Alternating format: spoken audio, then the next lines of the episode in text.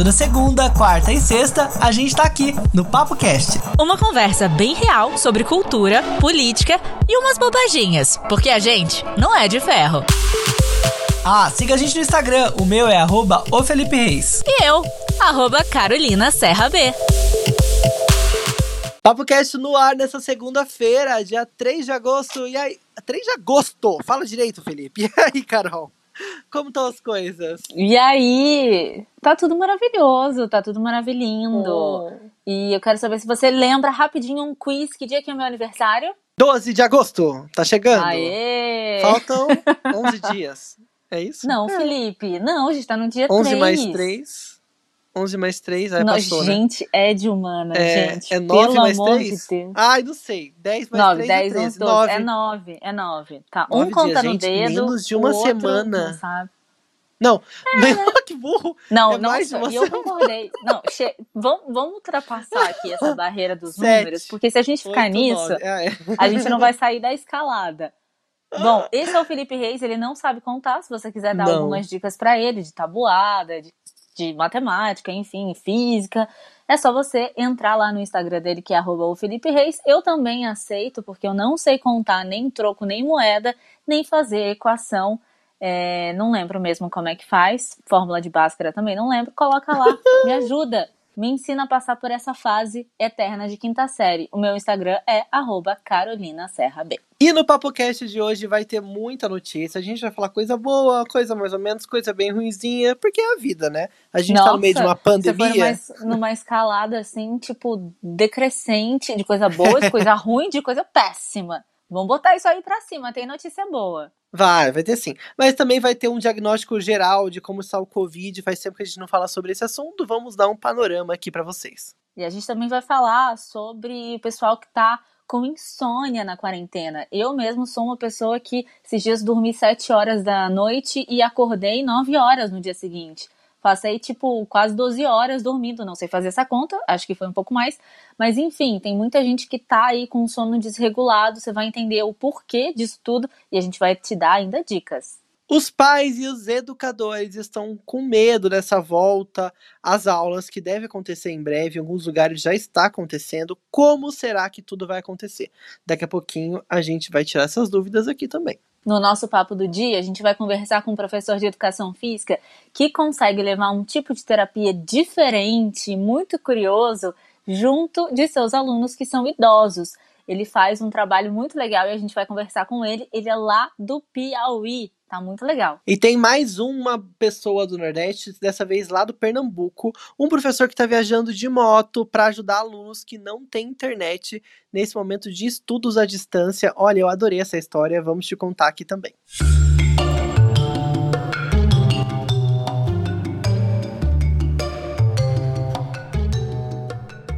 Carol, o Covid-19 tá aí, continua, né, com bastante, bastante significado nas notícias. A gente sabe que é muito importante falar desse assunto. A gente deu uma pausa aqui de vez em quando, né, porque não dá também para todo dia falar sobre isso. Mas não tem como deixar de começar a semana falando sobre um diagnóstico, né, do que tá rolando. O domingo foi um dia de muita gente na praia no Rio de Janeiro, desrespeitando o decreto lá no, na cidade, né. As pessoas foram, é, usaram as, a, as praias, parece que se aglomeraram, algumas estavam sem máscaras, e não foi só lá, né? Várias outras cidades turísticas a gente viu esse cenário, inclusive em Aparecida, né? Pertinho de você. Muito, e eu tô muito chocada porque as pessoas não têm o mínimo de consciência. Se você sabe que você tá num lugar em que é, a, a, esse número pode acontecer de ter aglomeração, como é o caso, por exemplo, de uma praia, como é o caso, por exemplo, de uma cidade turística, como é o caso da Basílica, que é aqui em Aparecida.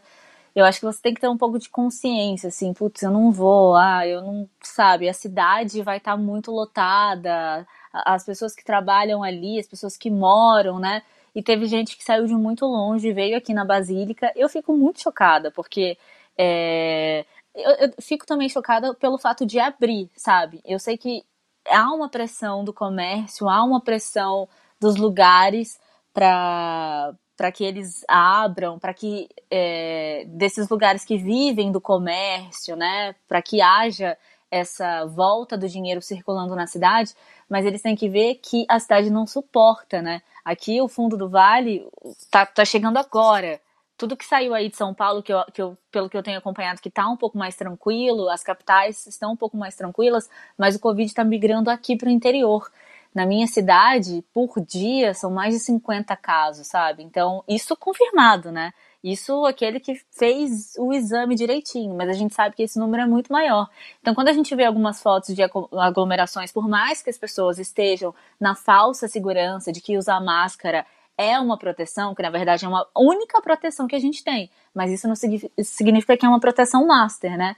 E aí a gente fica com o coração muito apertado, porque, por exemplo, a minha irmã trabalha lá. Então, se o Covid fica no ar, isso significa que provavelmente uma porcentagem daquela população que estava lá no pátio se aglomerando tinha Covid, né? Alguém ali tem. Então é, é horrível você saber que dentro da sua própria cidade você está correndo um risco muito maior porque vem outras pessoas e não respeitam, ou se aglomeram, ou não tem uma política pública que seja re realmente efetiva no em acatar essas pessoas que provavelmente vão ficar doentes depois disso, né? E não tem leito, não tem nada, não tem não tem prefeitura que aguente, que aguente isso. Desculpa, falei muito, mas é porque eu fiquei muito nervosa. Eu tenho recebido fotos das pessoas se aglomerando, não só na Basílica, mas em outros, em outros cantos da cidade, tipo jogando futebol, fazendo churrasco na rua, andando de skate, tipo galerão, todo mundo junto. Então isso é muito, muito, muito preocupante mesmo. Porque se você não tem amor pela sua vida, eu tenho pela minha. E neste domingo, a América Latina chegou a superar o número de 200 mil mortos por coronavírus e quase metade desses mortos estão no Brasil. Nesse domingo a gente superou os 93 mil mortos. Então, assim, é um número muito alarmante e a gente acaba deixando isso de lado, né? Muita gente já acha que ah, tá super normal, tá super tranquilo. não é esse o cenário, gente. A gente está no meio de uma pandemia, não acabou. Por mais que o tempo tá longo, a gente tá vivendo isso há bastante tempo, mas existe ainda, né?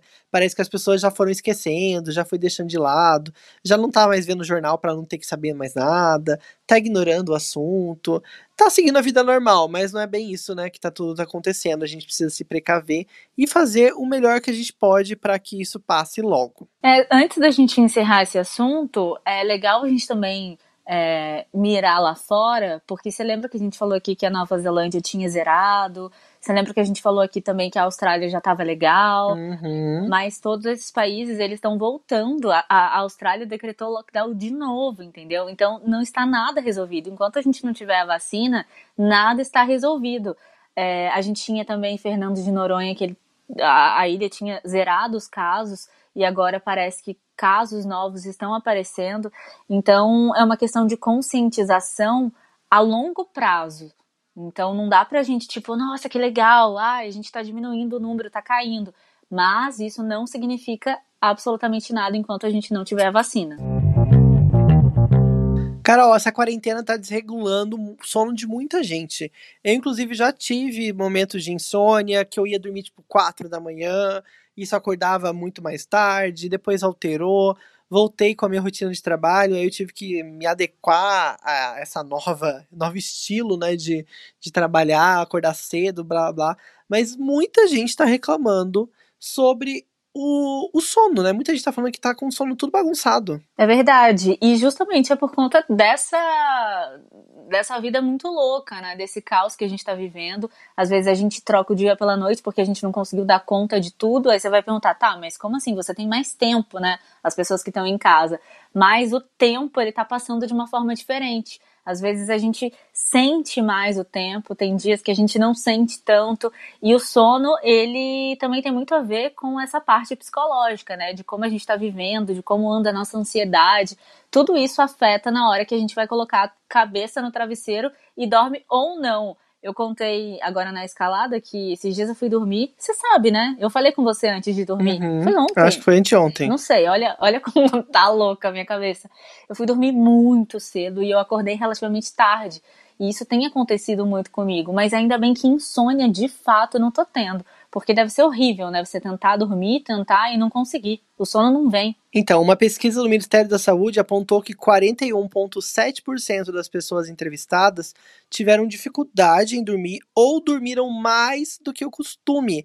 Essa pesquisa aponta também que mais de 4 mil brasileiros é, que conversaram com. Essa pesquisa conversou com mais de 4 mil brasileiros por telefone, indicou que 87,1% dos entrevistados precisaram sair de casa ao menos uma vez nessa semana da pesquisa, e quando voltaram para o isolamento, é, a maior parte relatou que saiu por conta de, de, de, comprar alimentos tal, e contou sobre essas mudanças nos hábitos, né? Algumas pessoas falaram que têm pouco interesse em fazer as coisas durante esse tempo, outros disseram que se sentem para baixo ou deprimidos, e 30% disseram que se sentem cansados ou com pouca energia. Eu acho que faz parte desse momento de isolamento, né? É, faz parte, infelizmente. E tem algumas dicas aqui que podem, sei lá, fazer com que você desperte para alguma coisa na sua rotina que esteja diferente, que você possa mudar. Essas dicas são do meu amigo Drauzio Varela, tá bom? Ele não pôde estar aqui hoje, mas ele pediu para eu ser a interlocutora dele falar essas diquinhas é bom você sempre criar uma, uma rotina diferente para quando você vai dormir. Ai, nossa, hoje eu vou tomar um chazinho. Ah, não, hoje eu vou fazer um escalda-pé. Tudo isso faz com que a gente, a temperatura do nosso corpo mude, né? E a gente vai se aconchegando. Sabe aquela coisa quando você põe uma cobertinha e você fica, nossa, tá tão quentinho aqui, tá tão gostoso. Pode ser que isso te ajude também. É interessante, se você conseguir dormir e acordar assim, com despertador, porque tem gente que dorme nem com despertador acorda, né, Felipe? Uhum, sei muito bem. Que eu sei de algumas histórias suas aí.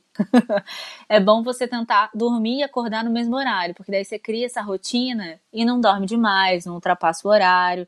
Também é muito importante você evitar o consumo de bebidas estimulantes à noite, tipo ah, vou beber um Red Bull agora. É óbvio que você não vai conseguir dormir, né? Nem uma Coca-Cola, nem um café.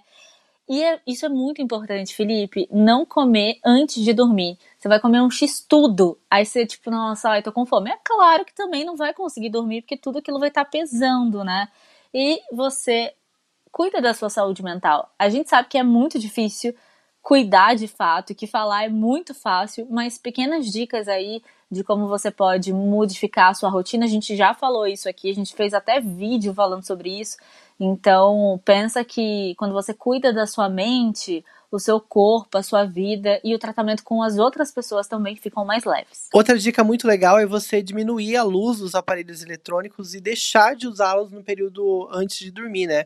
A luz do celular, notebook, TV pode interferir, ela interfere até na produção de melatonina, que é um hormônio que ajuda a regular o sono. Então é interessante você desligar a TV, não passe tanto tempo no celular antes de você dormir, porque isso vai também atrapalhar bastante.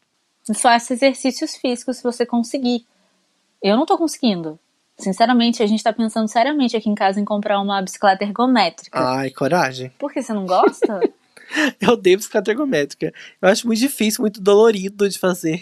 No bumbum, né? É, é dolorido no bumbum, é.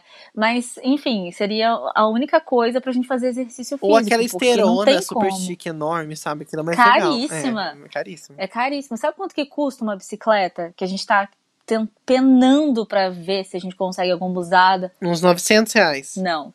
A mais catinguda custa 1.200 reais. Jesus. É uma coisa muito cara e que ultimamente a gente tem percebido o quanto essas coisas têm ficado caras. Tá vendendo mais, né? É claro, a gente tava vendo um negocinho que passa, assim, tipo um robozinho que passa chupando a poeira. Porque aqui tem muita poeira. Ai, sonho do milênio. Muito. E aí o que que acontece? Antes da pandemia ele custava uns 700 reais, agora ele tá custando tipo, sei lá, mil, mil e duzentos também, mil quatrocentos reais. Então essas coisas de casa, tipo processador, batedeira, tudo eu senti que deu uma aumentada, porque as pessoas estão valorizando um pouco, sabe? Ah, eu quero tomar um suco de laranja de manhã. O, o negocinho que faz suco de laranja custava, sempre custou 40 reais, agora tá custando 90. Então essas coisas não sei por que eu comecei a falar disso, gente. Eu, eu, enfim, é isso. Aumentou muito.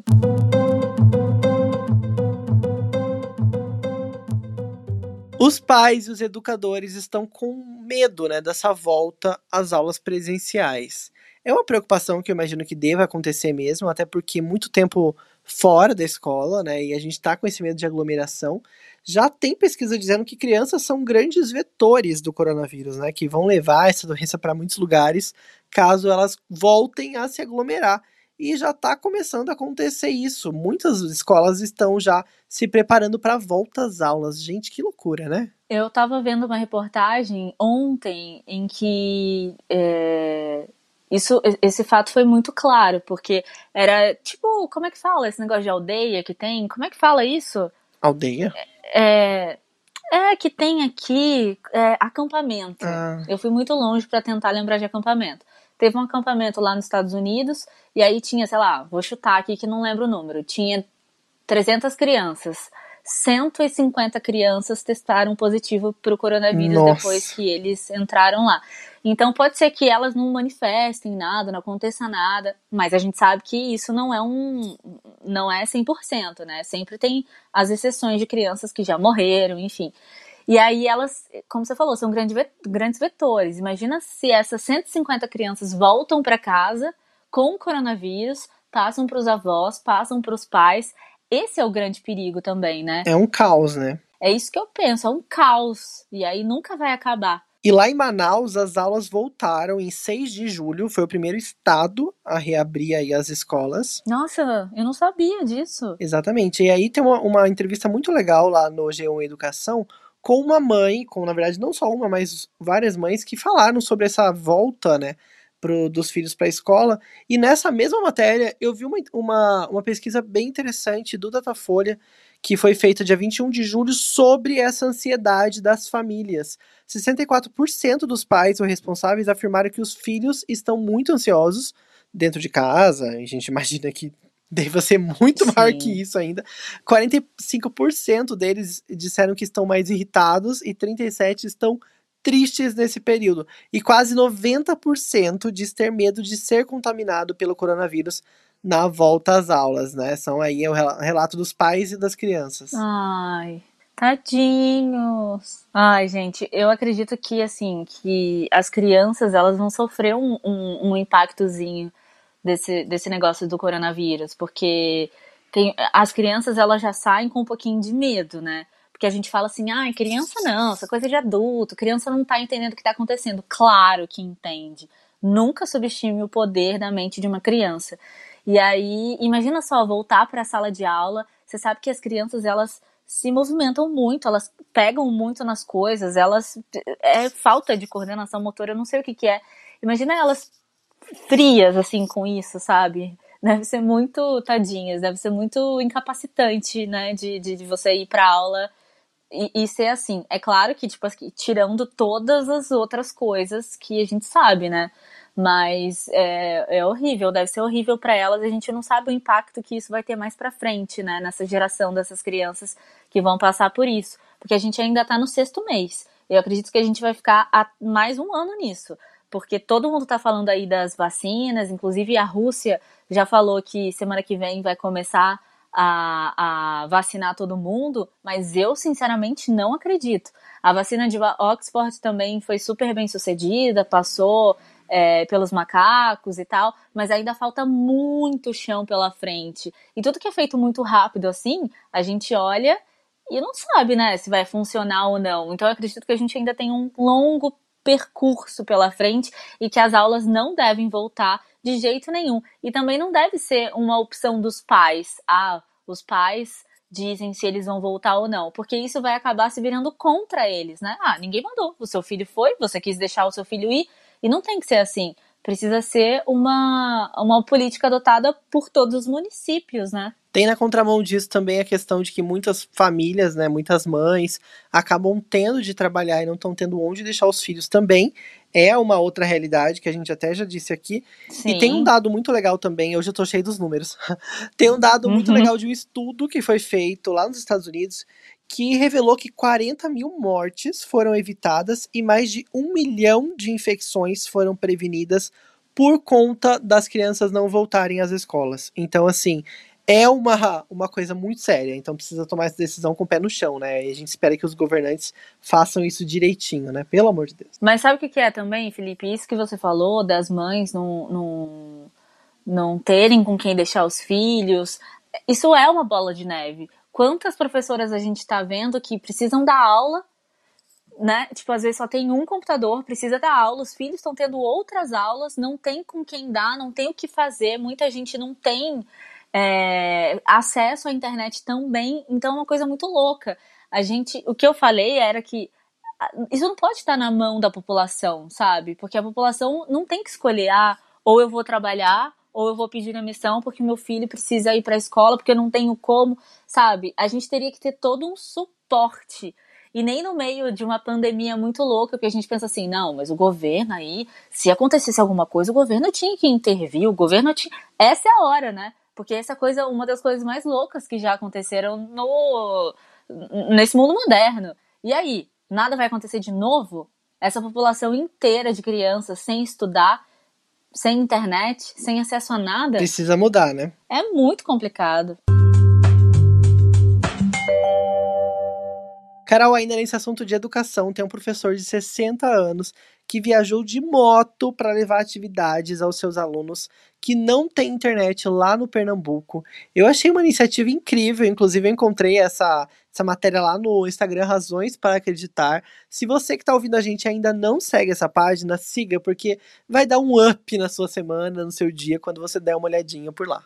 É verdade, esse professor idoso, quase idoso, né, tem 60 anos, ele mora na zona rural de Tacaibó e é quase impossível encontrar alguém que tenha internet em casa. Então, por isso mesmo, ele vai de, de, de bicicleta. Como que ele de vai? Moto. Ele vai de moto? É.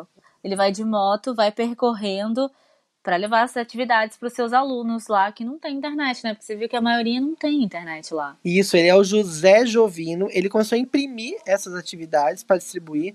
E aí, todo início de semana, ele vai Ai, e gente. leva para todas as pessoas. Eu achei uma coisa incrível Ai, e a gente sério. até fala. Vamos bater palma. Precisamos, Merece. precisamos, ó. Maravilhoso. Inclu- inclu- inclusive, a gente falou aqui há algumas semanas que tem também iniciativas diferentes né, nessa época. Pessoas estão usando estações de rádio também para levar conteúdo para esses alunos que não têm internet, igual você disse.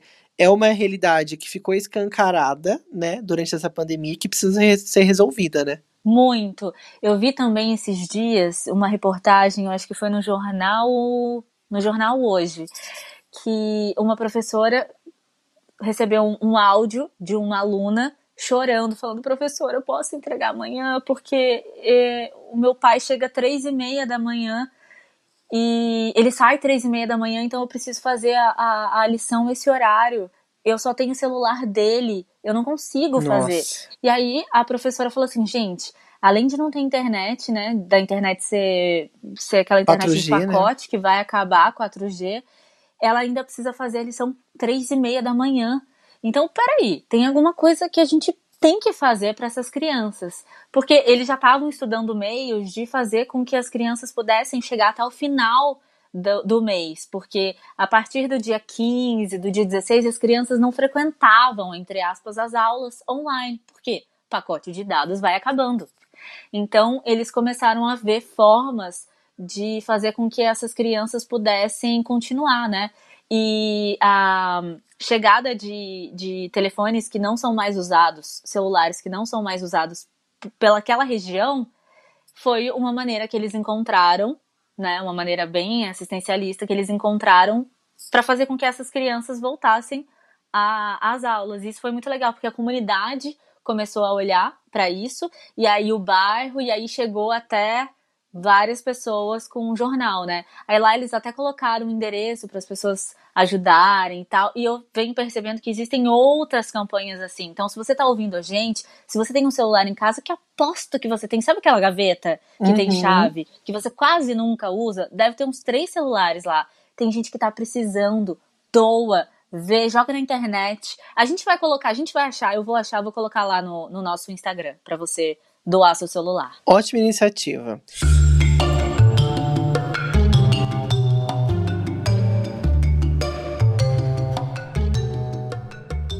Já que a gente está nessa onda de falar de coisas boas, de pessoas incríveis, histórias inspiradoras, vamos conhecer agora a história do professor Cláudio Eufrásio. Ele é da área de educação física e está colocando várias pessoas, Felipe. Felipe é ótimo, eu falo exclusive e eu falo Felipe. Ele está colocando várias pessoas para movimentar esse esqueletinho. E não precisa de bicicleta ergométrica, não, viu? É isso aí, ele é lá de Isaías Coelho, no Piauí, e há seis anos ele está trabalhando com os idosos, atendendo em mais de sete municípios. São uma média de 450 idosos, Carol, que através de várias atividades, como a capoterapia para a terceira idade. Eu tô louco para saber o que é capoterapia, mulher. Vamos dar um salve então para o Cláudio Frásio. Seja bem-vindo, professor. Que bom que a gente está batendo esse papo legal, citando principalmente o trabalho que desenvolvo aqui no estado do Piauí com a terceira idade, com os idosos. E a gente vai falar um pouco sobre esse trabalho dessa, dessa cadeia de pessoas, de pessoas que buscam sempre o bem, buscam sempre proporcionar o nosso melhor ao próximo. Professor, eu já quero começar querendo saber aí, desde quando você despertou para essa possibilidade de trabalhar com os idosos? Bem, desde bem cedo eu sempre me identifiquei com a pessoa idosa. Suas características, como afetividade, carisma, cultura. Então isso sempre me chamou a atenção. Em 2014, eu tive a oportunidade de conhecer o trabalho da capoterapia.